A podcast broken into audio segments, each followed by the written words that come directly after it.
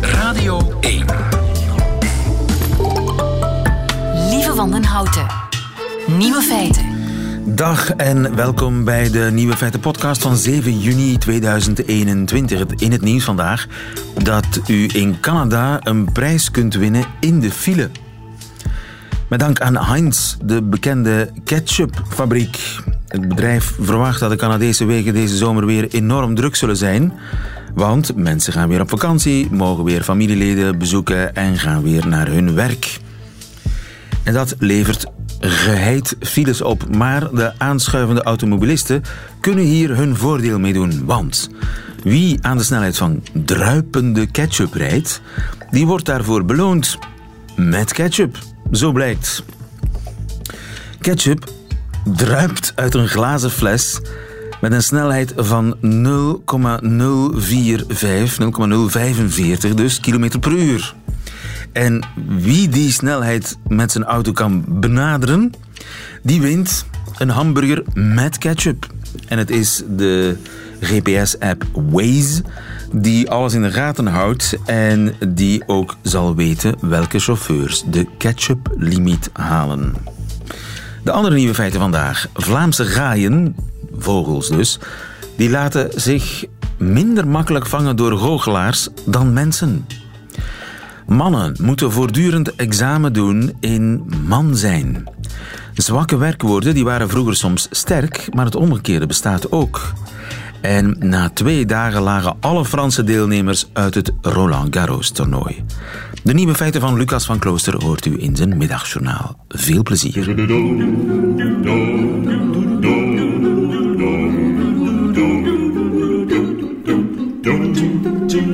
Feiten. Heeft u een kleuter in huis en zegt die ook wel eens dingen als eh, hij wijsde naar mij? Of eh, de juf vraagde mij dat? Wel, dat is dus ooit correct Nederlands geweest. Isabeau de Smet, goedemiddag. Goedemiddag. Je bent uh, taalkundige aan de Universiteit van Leuven en hebt de geschiedenis onderzocht van zwakke en sterke werkwoorden. Wijzen en Ja. vragen zijn sterke werkwoorden, want die veranderen van klank in de verleden tijd. Hij vroeg, ik wees. Eh, zwakke werkwoorden zijn eh, werkwoorden die niet veranderen van klank. Hè, zoals speelde is niet ik spiel of zoiets.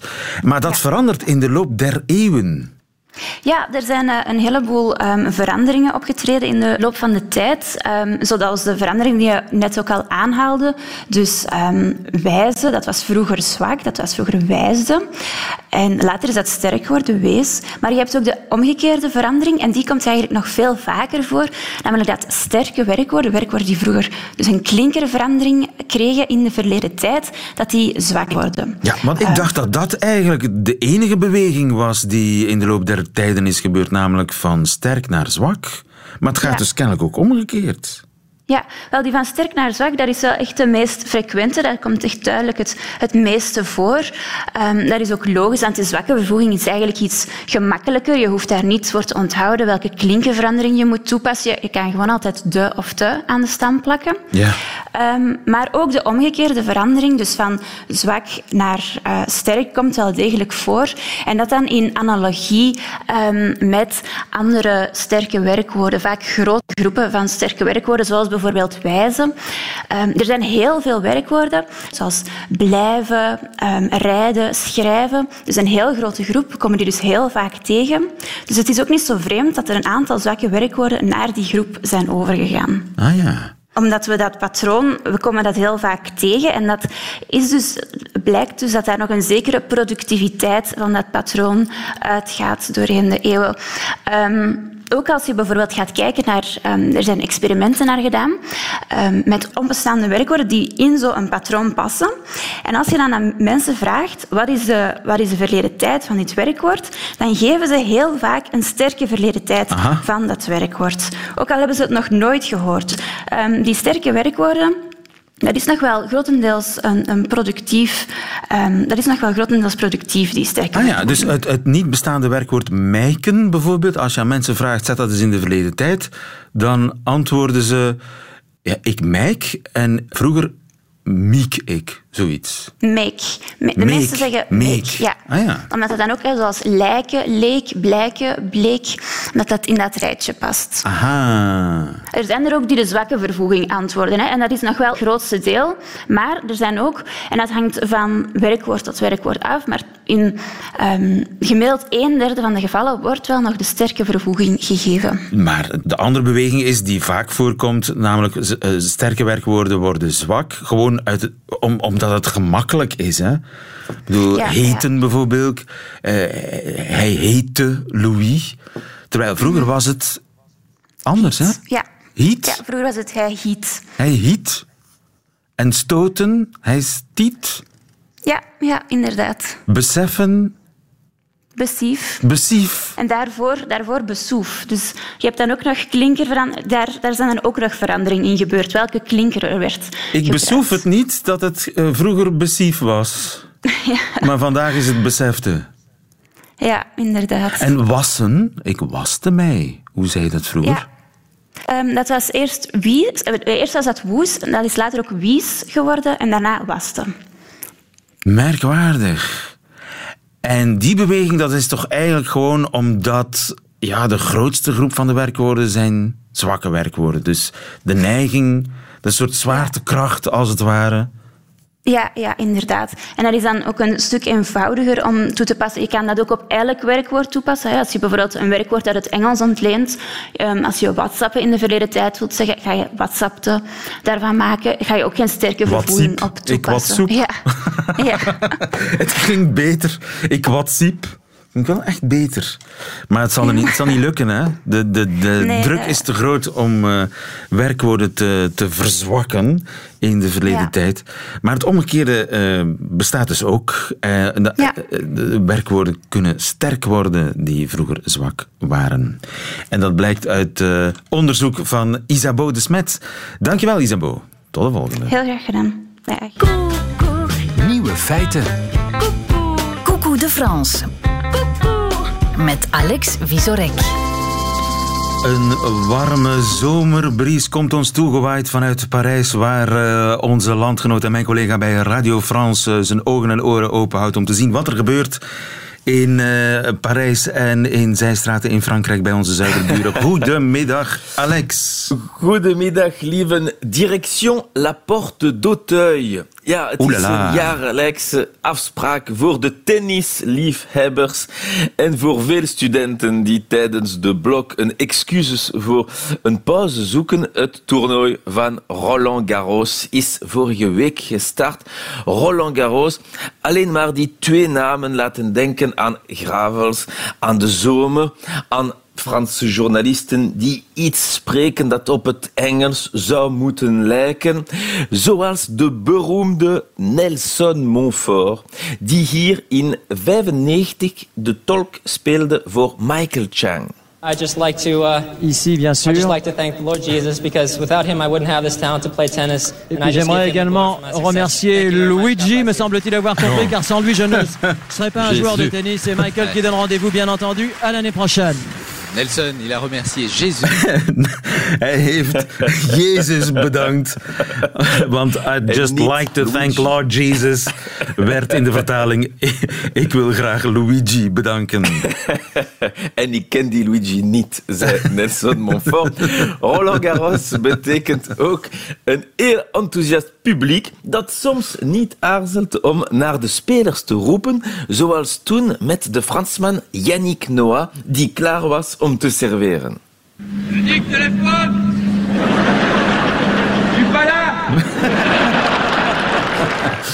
Yannick, téléphone! Je Ouais, suis pas je là. suis pas là. Antwoordde Noah. En dit publiek mag dit jaar weer terug in het stadion, behalve als de wedstrijden te lang duren. Mesdames et messieurs, votre énergie est un immense soutien pour les joueurs. Malheureusement, en raison du couvre-feu, les portes du stade vont fermer dans quelques minutes. Nous vous remercions de bien vouloir vous diriger vers la sortie. La fin du match se déroulera à huis clos. Ah ja. Avondklok, nog altijd om negen uur s'avonds. Daarom eh, moesten de toeschouwers nog voor het einde van de wedstrijd het stadion verlaten. Ja, dat verandert alleen op woensdag deze week. Maar dit is niet wat de Franse tennisliefhebbers het meest stoorde. Nee, deze week in Roland Garros was er maar sprake van één catastrofaal nieuws. Là, on va parler du tennis français et c'est peu ragoûtant. Euh, Virginie, le tennis français qui est au fond du trou, on peut le dire. hein. Ah, de, het, tennis Franse Français. tennis zit aan de grond. Au fond du trou. En het gaat natuurlijk om de prestatie van alle Fransen dit jaar. Ils sont tous passés à la trappe dès la première semaine de compétition. Aucun Français ne disputera le, le troisième tour de Roland Garros. C'est tout simplement le pire bilan pour la France depuis 53 ans. Oei, oei, de Fransen liggen er al allemaal uit. Ja, eh, en er waren 29 Franse spelers aan de start. En na twee dagen competitie waren ze allemaal uitgeschakeld. Het zijn dus niet alleen maar de toeschouwers, maar ook de Franse spelers die de stadion dit jaar vroeger moesten verlaten.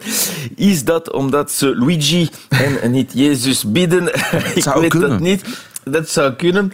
Eh, maar eh, ik kan je vertellen dat het pijn doet dat Fransen op eh, Franse grond belachelijk uitzien. Dat gaat niet.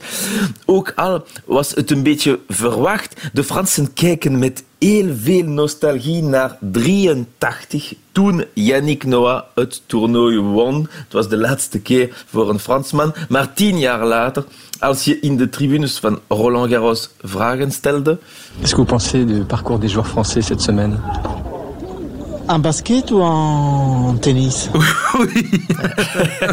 Wat denkt u van de prestaties van de Franse Ja. spelers deze week? En dan na een lange stilte, eh, bedoel je basket of tennis? Je hoort een beetje de gêne in deze stilte. Dat kwam er, ehm, dan, dan- kwam er een generatie van spelers eh, die veel opbrachten, zoals bijvoorbeeld Gaël Monfils. Maar eh, dezelfde journalist Nelson Montfort confronteerde hem ook ooit met het feit dat hij al lang niet meer te zien was geweest in de Cour Centrale, de grootste koert van Roland Garros, waar de grotere wedstrijden van het toernooi gespeeld worden. Gaël, euh, bonjour et bienvenue, allais-je dire, sur ce cours central que vous connaissez bien, mais le problème c'est que vous ne le connaissez pas de récemment, allais-je dire. Comment, comment vous sentez-vous? Je me sens bien. On va pas faire trop long. ja, einde interview. Ja. Heel snel. Ja, je sent bien. En dat voelt je niet eh, zo goed.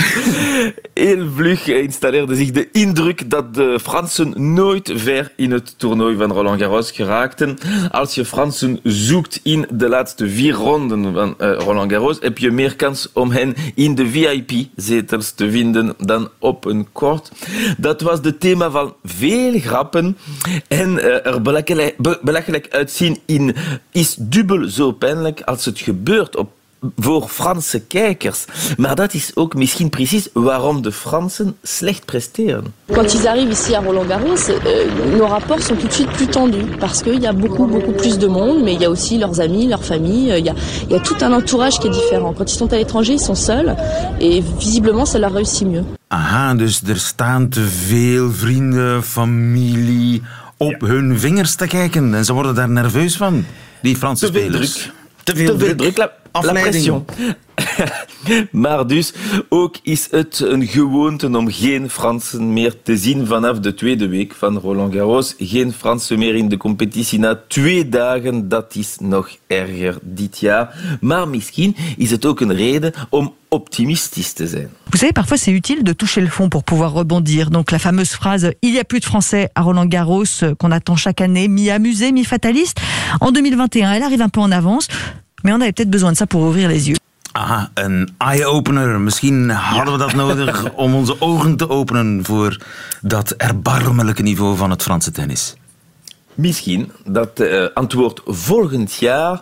En dus zullen de Franse sportief liefhebbers uitkijken naar het opbeweren van de Franse tennis en ondertussen hun ogen al richten op voetbal en hopen dat Les Bleus binnenkort beter presteren. En daarover zal ik je verder op de hoogte brengen in de volgende weken. Waarvoor dank alle hoop. De Franse hoop vest is gevestigd op Les Bleus. Tot Inderdaad. volgende week. Alex Tot Vieserek. volgende week. Goedemiddag.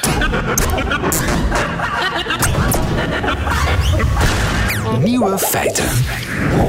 Bent u een man, dan doet u wellicht zonder het te beseffen voortdurend examen. Examen in man zijn. Colette van Laar, goedemiddag. Goedemiddag. U bent eh, professor sociale en culturele psychologie aan de Universiteit van Leuven.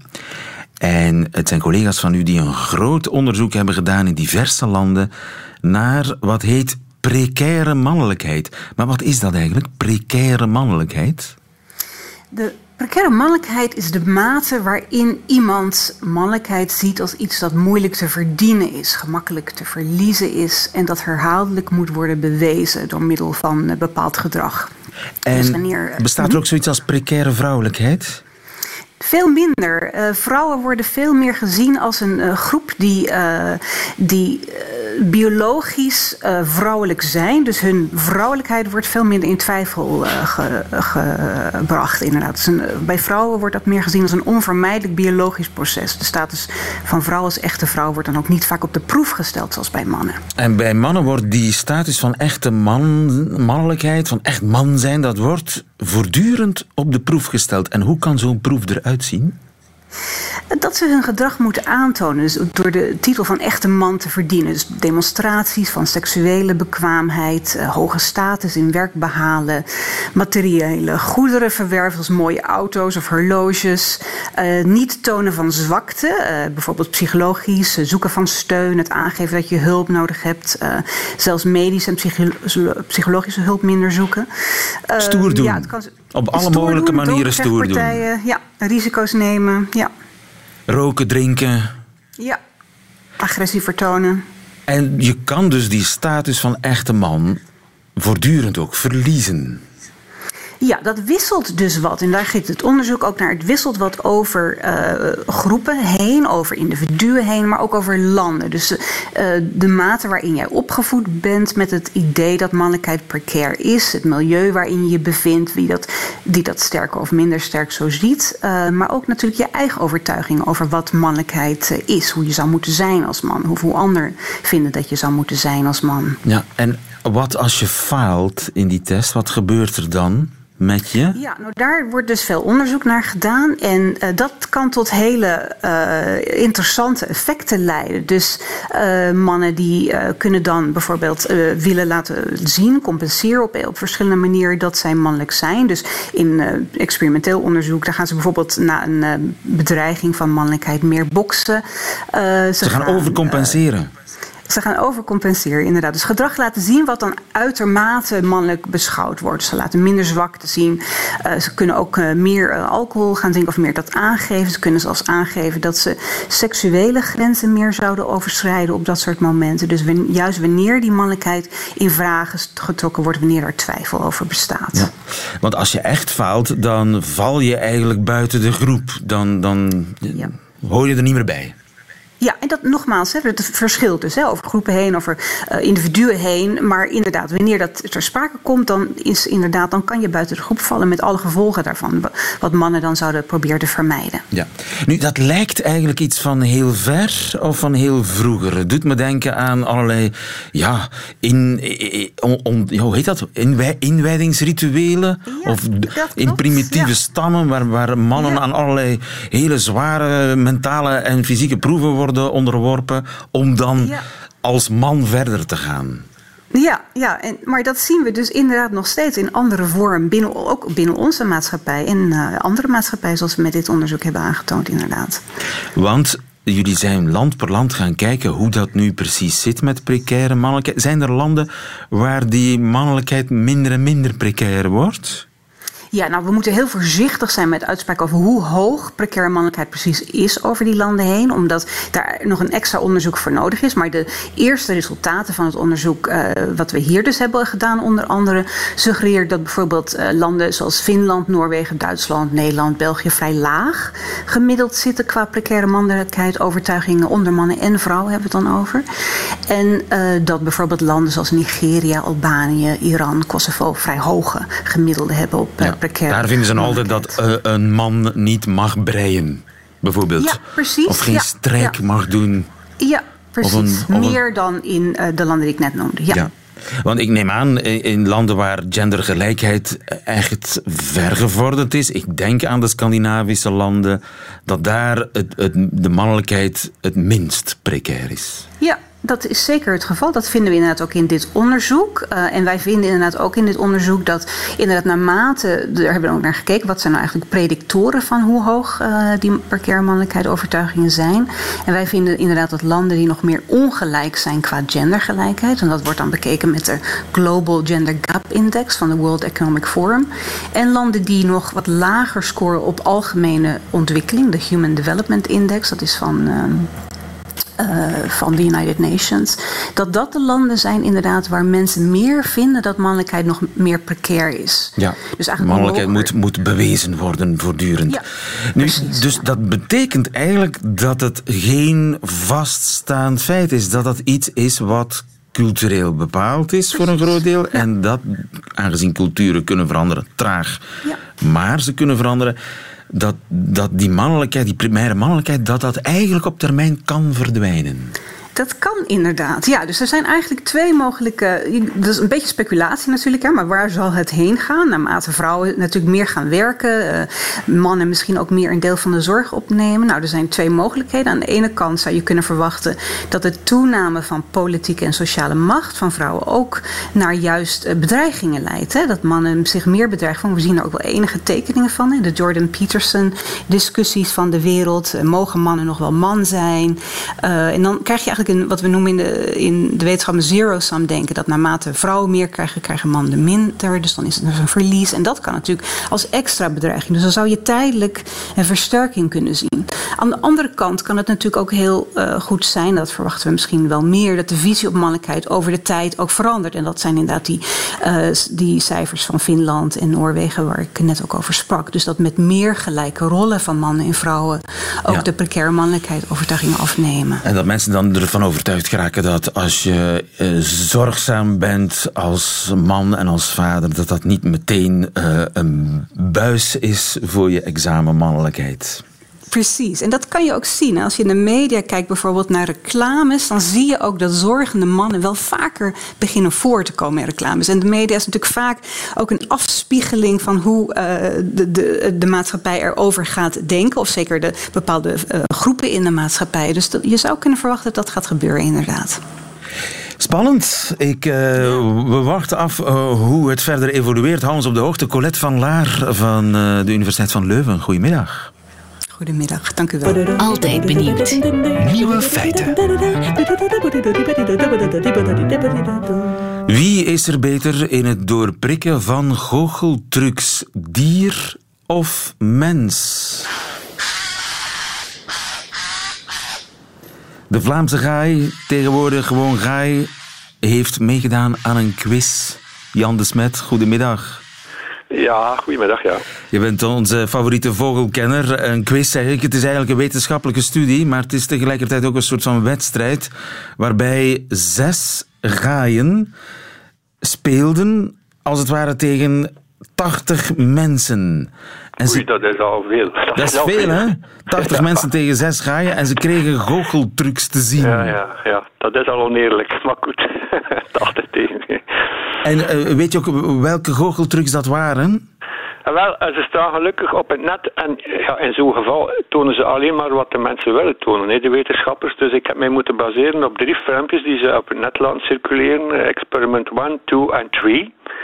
Het eerste experiment, ik moet eerst zeggen, het gaat over twee handen. Dus er zit een, eh, een goochelaar, ver- veronderstel ik, aan tafel. En voor hem staat er een, een standje met een, een stokje en daarop zit er een gaai, een Vlaamse gaai. En die wordt dus eh, de keuze geboden om in een of ander in een hand te pikken waar een buffaloworm in zit. Dus een, voedsel, een voedsel. Het gaat over buffalowormen. Veel mensen die vogels kweken gaan dat kennen. Dat zijn eigenlijk de larven van een, eh een buffalo-kever. Niet van een vlinderachtige, maar van een kever. En... eh die handenpalmen gaan dus naar die haai die op dat stokje zit. En die, die wordt dan de kans geboden om te pikken in een van de handen waarvan dat hij denkt dat die uh, buffaloworm nog zit of niet. Die uh, goochelaar doet al natuurlijk een truc uit. Die mensen zijn zeer snel met hun handgebaren. Maar wat ik eruit kan afleiden uit die drie filmpjes, dat is dat die haai eigenlijk als keuze maakt dat hij telkens in de hand pikt dan waar, die, waar hij het laatst de buffaloworm heeft gezien. Aha. En dat is bijna altijd prijs dus, hè. Want ja, je heeft 50% kans dat eh, dat, dat eh, oké is. Dat hij daar eh, zich niet laat erin stinken en dat hij kiest voor de goede hand waar de, die buffaloworm nog in zit. Dus de handpalm gaat dan open, hij pikt in die vingers, die man, die hooglaar doet zijn handpalm open en die, die buffaloworm legt dat dan in en die, die vogel, die, die Vlaamse haai, pikt die dan op. En dus de, de mensen dachten dat die worm in de andere hand zat. Eh, ja, ik weet niet hoe Want die hadden zich laten foppen door, door Ja, die snelle handbewegingen, waardoor die goochelaar doet alsof die worm van hand verandert. Ja, dat kan wel, dat kan wel. Maar de logica van die Vlaamse haai is eigenlijk zo simpel als dat van een kind. Eh, ik ga pikken en de, laat, in de hand waar ik het laatst die, die worm, dat hapje heb zien liggen. Eh, ik heb hier nog zelfs een knipsel gevonden vanuit 19, eh, of 2012. Men heeft ook experimenten gedaan met kinderen, verleden kinderen met haaien. En daar bleek haaien denken logischer dan kleuters. dus dat waren kinderen van, van 5, 6 jaar. Die, die, die haaien die, die, die gaan gewoon, die redeneren heel simpel. We gaan pikken dan eh, in de hand waar wij die worm het laatst hebben gezien. En dat is meestal prijs. En dus kleuters zullen zich ook minder snel laten foppen dan volwassenen. Eh, waarschijnlijk wel, ja. ja. Omdat zij nog heel dat repertorium van die valse trucs, van die goocheltrucs, dat zij daar geen rekening mee houden. Hè. Ja, ja. Maar ja, dus, eh, ja dus, maar het eerste, de eerste truc vind ik ook al eh, een beetje tricky, want zo'n buffaloworm is zo'n centimeter of drie.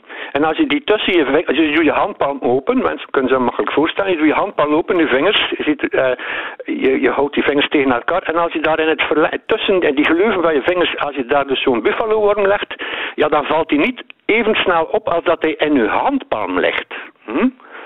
En, en dat is juist waar die Vlaamse haai en die eerste proef al, men probeert hem op die manier in te luizen, maar dat lukt dus ook duidelijk niet. Hij heeft duidelijk gemerkt dat die worm al in de linkerhand lag. Ook al was hij minder zichtbaar gemaakt dat hij al of niet lag te friemelen in die handpalm. Zonder dat hij er was. Tuurlijk, die gaai is erop getraind om die worm te zien. Hè. Absoluut, absoluut. En ik kan een heel mooi voorbeeld geven. Mensen zien heel vaak een merel op hun grasveldje zitten. Die zitten spieden, die draait met zijn kopje, want je moet ook rekenen, vogels die hebben geen vooraanzicht. Hè. Eh, onze ogen staan voor in ons hoofd geplant. Vogels hebben eh, aan elke kant van een schedel een oog zitten. Dus het is voor hen al veel moeilijker om vooraanzicht goed te hebben. Dus zo'n zo merel ook, die zit op het grasveldje en die draait dan zijn kopje naar links naar rechts om, eh, vanuit zijn ogen om te zien waar er eventueel het topje van een worm uitsteekt boven het grasveldje. En dan slaat hij toe en vangt hij die, die worm. Dus dat is al voor ons verbluffend om dat te snappen, hoe ze dat zien. Hè. En eh, dat, het is hier een beetje hetzelfde dat, eh, dat zich ook afspeelt met die, eh, met die Vlaamse haai. hè. Ze kunnen zeer goed iets fixeren en dan weten ze wat, dan kunnen ze toeslaan. Ja, dus soms zijn dieren slimmer dan mensen. Goh, is dat slim? Ik weet niet. eh, het, is, ja, het is een handigheidje en het is ook nodig. Vergeet niet, die Vlaamse haaien, eh, die hebben een heel repertoire om in de herfst dan eh, enkele duizenden eikels te gaan verstoppen. In, in, in holletjes en zo meer in de grond, waar ze dan eh, wintervoorraad mee aanleggen. Hè. En het is nogal logisch dat ze dat ongeveer moeten vaagwechtig onthouden waar ze al die, die eikels hebben verstopt als wintervoorraad.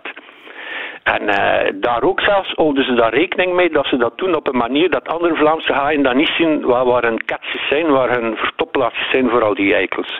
Dus ze, ja, ja, ze, zijn daar, allee, ze zijn daar helemaal op ingesteld om, om daarmee bezig te zijn. Dingen te verstoppen en te zoeken en terug te vinden. En dan concurrenten van de eigen soort erin te luizen, dat ze dat plekje niet achter, eh, achter hun rug te gaan legeroven. Al die dingen, dat speelt allemaal Dus mee. het, het zijn zelf een soort goochelaars. Ja, ja, ja, ja, het zijn vogels die al met, met die dingen eh, rekening houden eh, in hun eh, dag, dagelijkse bestaan. Ja, ja, heel zeker. En eh, hoe doet zo'n Vlaamse gaai dat? Eh, eh, verstoppen, eten verstoppen op, op een manier dat andere concurrenten van hem dat niet zien. Wel, hij, hij houdt heel goed zijn omgeving in de gaten. hè, Maar het gebeurt ook dat ze soms doen alsof ze ergens, ik zeg maar tussen het mos aan de voet van de boomstam, dat ze de indruk geven dat ze iets verstoppen, maar ze doen het dan niet. Ze gaan dan heel link ergens anders en daar maken ze dan een echt voorraadplaatsje waar ze die eikel verstoppen. Dus ook daar spelen ze, ja, spelen ze vals spel, een beetje zoals die goochelaar. Ze doen alsof ze iets uithalen, eh, eh, terwijl dat niet waar is. En daarmee, zet, ah ja, en daarmee zetten ze soorten uit die, die eventueel intenties heeft om hun tand te roven om hun werk ongedaan te maken, een wintervoorraad te plunderen. Ja, ze zorgen dat hij op het verkeerde been zit en dat hij zijn eigen voorraden niet uh, kan roven dan. Hè. Ja. Dat is indrukwekkend. Nu, dat, ja, het, gaat, ja, het gaat echt om, om enkele duizenden eikels die ze ook nog later in de winter moeten terugvinden. Hè. Stel dan ook wanneer dat er bijvoorbeeld een dik beladerdek ligt of een dikke sneeuwlaag. Wel, die, men, zijn, men heeft al experimenten gedaan en die slaan er allee, ongelooflijk in om toch die eikels terug te vinden. En, en, zelfs in de winter als er daar een laagje sneeuw al over ligt. Maar misschien houden ze dan ook aan rekening met een kleine factor van de omgeving die ze onthouden en weten, daar moet ik zijn. Maar het is toch straf. Het zijn beesten die op dat vlak een ijzer sterk geheugen hebben. Hè. En, en uh, zijn, hebben ze dan meer dan één schuilplaats of bewaarplaats? Ja, ja, ja, ja, ja, ja. zo slijmen ze ook. Ze leggen niet alle eieren in één mandje. Nee, nee. In ons geval, ze leggen niet alle eikels in één mandje of in één catch, in één verstopplaatsje. Nee, nee. Ze verdelen dat in, in een territorium in het bos op allerlei plaatsen. Hè. Ja, ja. En ze onthouden dat. Vandaar dat ze mensen kunnen verslaan als uh, de goochelaar probeert die ja. mensen te foppen. Maar een Vlaamse gaai fop je niet zo snel. Jan de Smet, nee, dankjewel. Okay. Goedemiddag. Ja, dag, dag. Daarmee heeft u alle nieuwe feiten gehad van vandaag, 7 juni 2021. In het middagjournaal hoort u deze week journalist Lucas van Klooster. Nieuwe feiten. Middagjournaal. 7 juni is International Swift Day, de internationale dag van de gierzwaluw. Die dag is belangrijk voor mij sinds de salangaan de totem bij de scouts werd van onze betreurde zoon. De salangaan is de Aziatische gierzwaluw, dat maakt weinig verschil.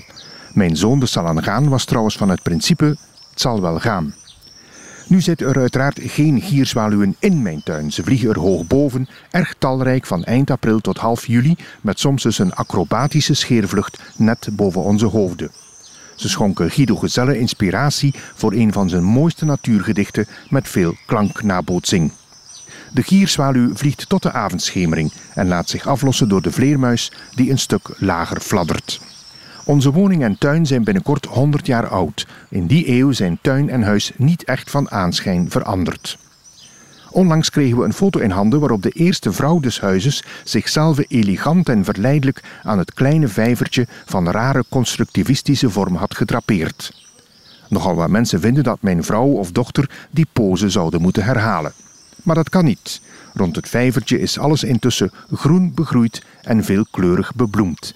En het bruist er, zeker in de lente, van leven. Eén keer zagen we een reiger klapwiekend opstijgen met in zijn bek een ongeloofwaardig grote zwarte vis die we nooit eerder hadden opgemerkt. Ik vrees dat het fabeltje van Put krupt ut hier onlangs gebeurde. Ik leerde het van mijn grootmoeder en stelde al met vreugde vast dat mijn kinderen het doorvertellen. Put krupt ut, zei de kraai. Je zult me pakken, zei de put. Jakken doe, zei de kraai, en de put kroop ut. Stek, zei de kraai. Had gepeest, dacht de put. Op dit ogenblik vriemelen er zoals elk jaar tientallen dikkopjes. Die zullen weer opeens mysterieus verdwijnen. Voorts trekt het water bijen, hommels, libellen, waterjuffers en andere vliesvleugeligen aan en drinkende en spattende vogels. Tragisch vond ik de merels die hun twee jongen, kwetsbaar op de grond, moedig verdedigden tegen onze rosse, vervaarlijke transmigrantkater Chapeau. Helaas, het hele gebroed van die arme merels is opgepeuzeld. Meer succes hadden de pimpelmezen in het nestkastje. Heerlijk om de evolutie te volgen vanaf het controleren van het huisje, het volproppen met veertjes en pluisjes, via broeden en voederen tot uitvliegen van de kroost. Onze lievelingsvogel is een zwartkopje die luidkeels zingt. En laag bij de grond evolueren twee koddige, schuwe egels. Ach, de vogelen des hemels. Zij zaaien en maaien niet en gaan toch niet verloren, zoals Christus al zei. Gelegen in een krakkemikkige tuinstoel dommel ik in bij het zie, zie, zie van de giersalenganen. Tot morgen, waarde luisteraar.